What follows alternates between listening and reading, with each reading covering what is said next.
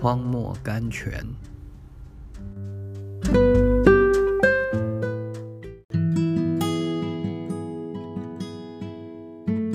六月九日，以他的信实为粮。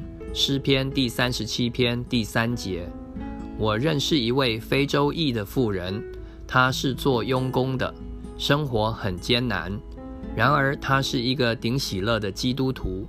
有一天，一个善于忧郁的姐妹问她说：“南茜，你现在固然快乐，可是我替你担心将来的前途。说来或许使你伤心。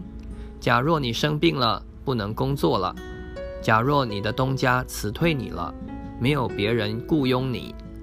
假若够了，太太，他打岔说：“我从来不假若的。耶和华是我的牧者，我必不致缺乏。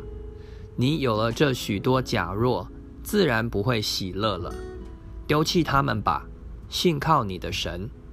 只消两节圣经，就可以使我们丢弃一切难丢弃的假若。”如果我们用孩子般简单的信去接受他们，请读希伯来书十三章第五节到第六节，要以自己所有的为足，因为主曾说：“我总不撇下你，也不丢弃你。”所以我们可以放胆说：“主是帮助我的，我必不惧怕。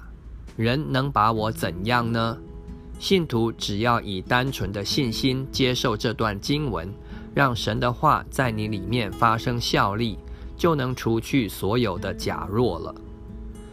高飞天空的苍鹰，从不挂虑他将怎样渡过江河。